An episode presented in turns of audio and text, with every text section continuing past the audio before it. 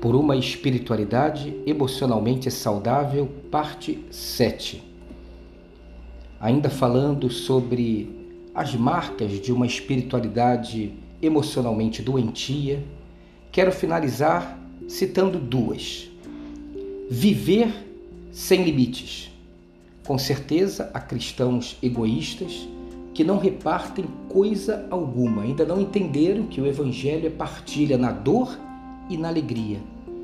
Mas aqueles que se sentem culpados por nunca fazerem o suficiente, caindo no desânimo e no isolamento das pessoas necessitadas, porque simplesmente não sabem mais o que fazer.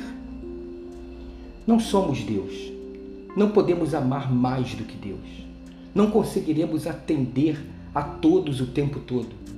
Se o próprio Cristo não curou todos os enfermos, não ressuscitou todas as pessoas, não socorreu todos os necessitados, porque nós nos sentimos tão culpados quando não conseguimos fazer esse todo. Por isso, tantos estão frenéticos, exaustos, sobrecarregados, apressados e oprimidos. Temos que saber o nosso limite. Somos seres do limite Somos seres da incompletude, somos seres precários. Nada nosso poderá ser pleno, completo, perfeito. O cuidar de si mesmo nunca é um ato egoísta, antes é uma boa administração da própria vida, que cuidada, melhor cuidará daqueles a quem serve. Você não concorda? A última marca: julgar a jornada espiritual das outras pessoas. Se você está ocupado com seus próprios erros, não terá tempo para julgar os erros dos seus vizinhos. Por vezes, isso vem travestido de cuidado e atenção para com a vida do outro. Será?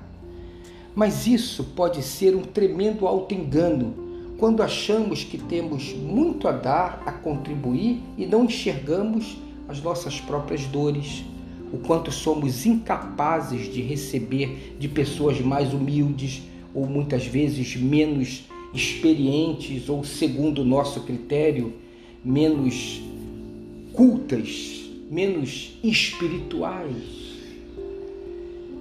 Há também aqueles que transformam nossas diferenças em superioridade moral, dividindo as pessoas no grupo de dentro, os superiores, do grupo de fora, os inferiores.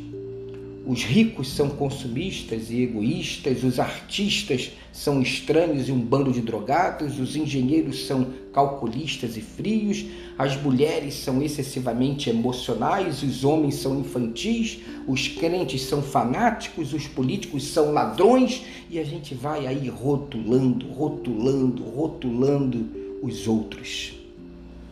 Precisamos entender que os outros têm que ser eles mesmos perante Deus e cada um deve caminhar no seu ritmo.